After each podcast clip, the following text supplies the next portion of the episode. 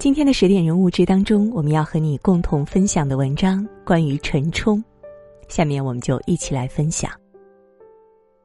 我觉得你身上有洛丽塔的精神，这是许知远见过陈冲两次后得出的结论。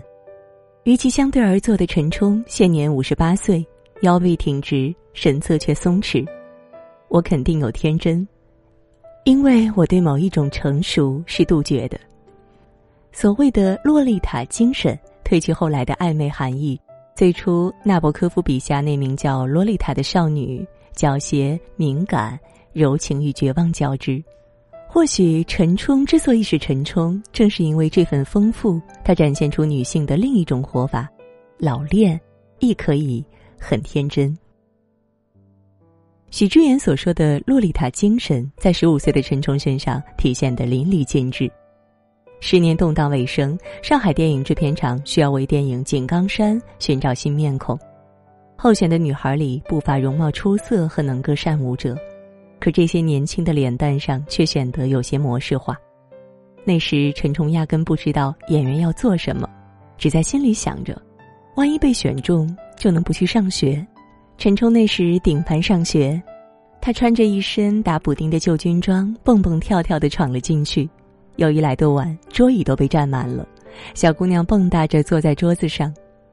老一辈上影人的工作人员对她深刻：“小姑娘行啊，这么不怯场。”主考官当场就决定留下她，让陈冲加入上影厂培训班。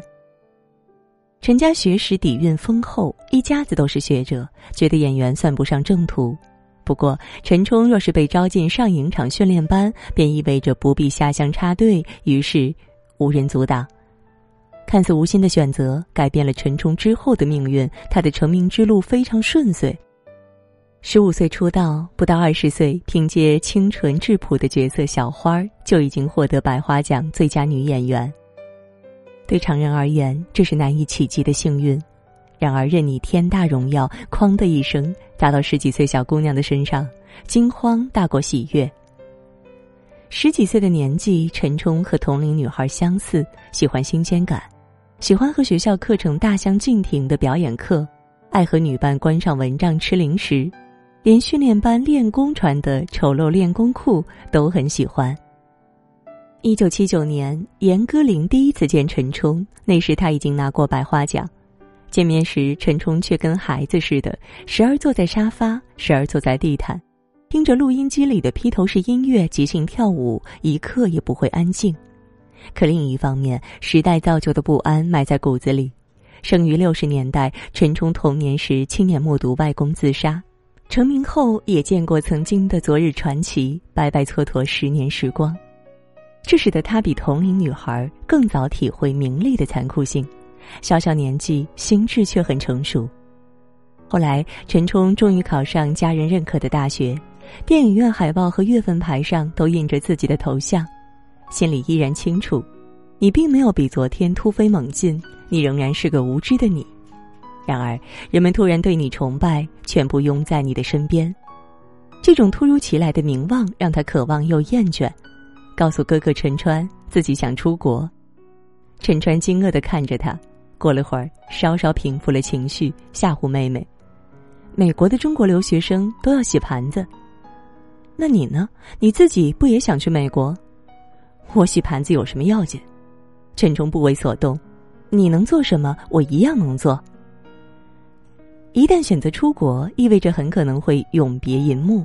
陈冲带着年轻女孩的莽撞，又好像深思熟虑后的结果，告诉陈川：这次他走定了，无论未来前途如何。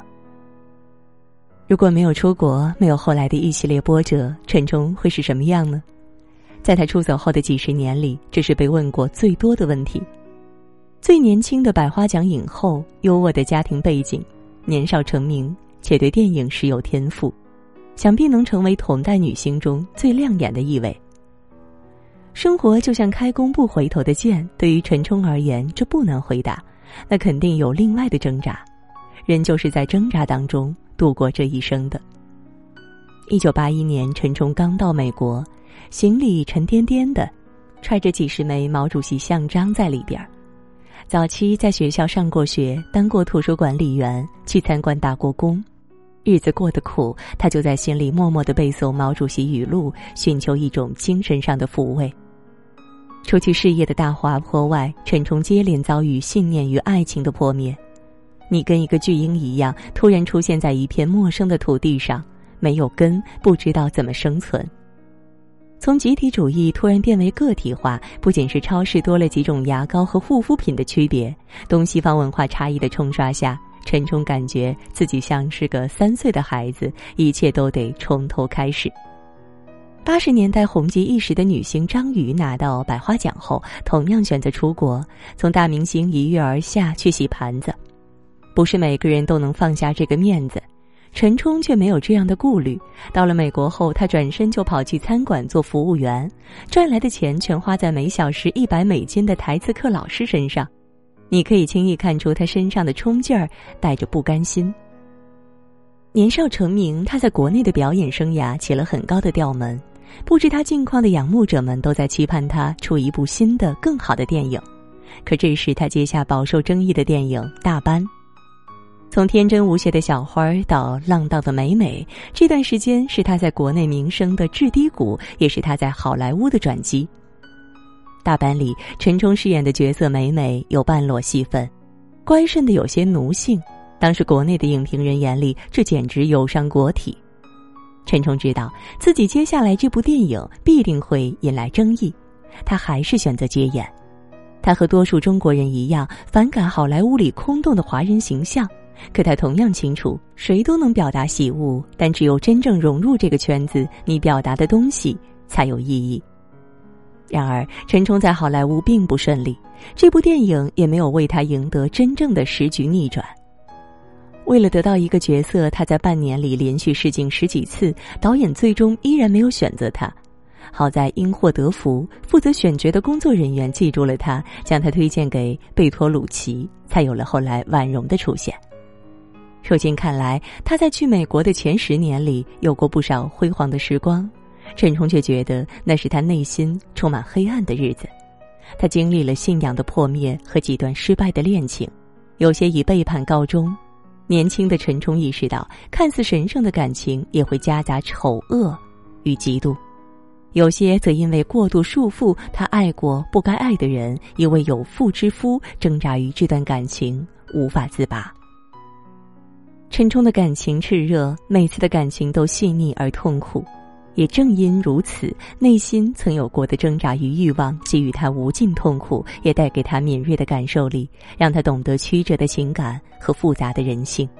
他反对电影中为了表现英雄人物的坚强，强行让人物表现出一种无可畏惧，这是违背人性的。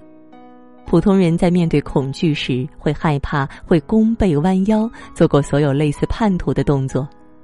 如果最终仍然挺住了，这才是颠覆性与动人之处。无疑，陈冲热爱电影。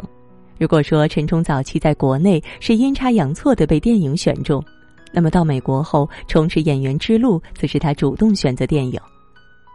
婉容之后为陈冲在好莱坞赢得一些曝光机会，可那时能接到的角色仍然很多是中国娃娃时，带着西方对东方的刻板印象。陈冲逆位了这类角色，当他遇到不同的角色类型，便会主动抓住机会。在战争传记电影《天与地》里，他需要演一名越南少女的母亲。对于刚过三十岁的女演员而言，开始饰演母亲像是一个分水岭。陈冲告诉记者：“别说演母亲了。”演父亲都可以，原因很简单，他喜欢那部电影。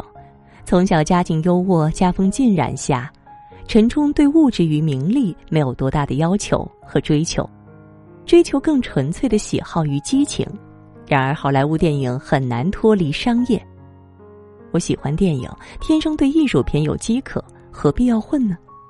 他翻过很多剧本，一眼看中好友严歌苓的《天域》，便从演员转身幕后担任导演。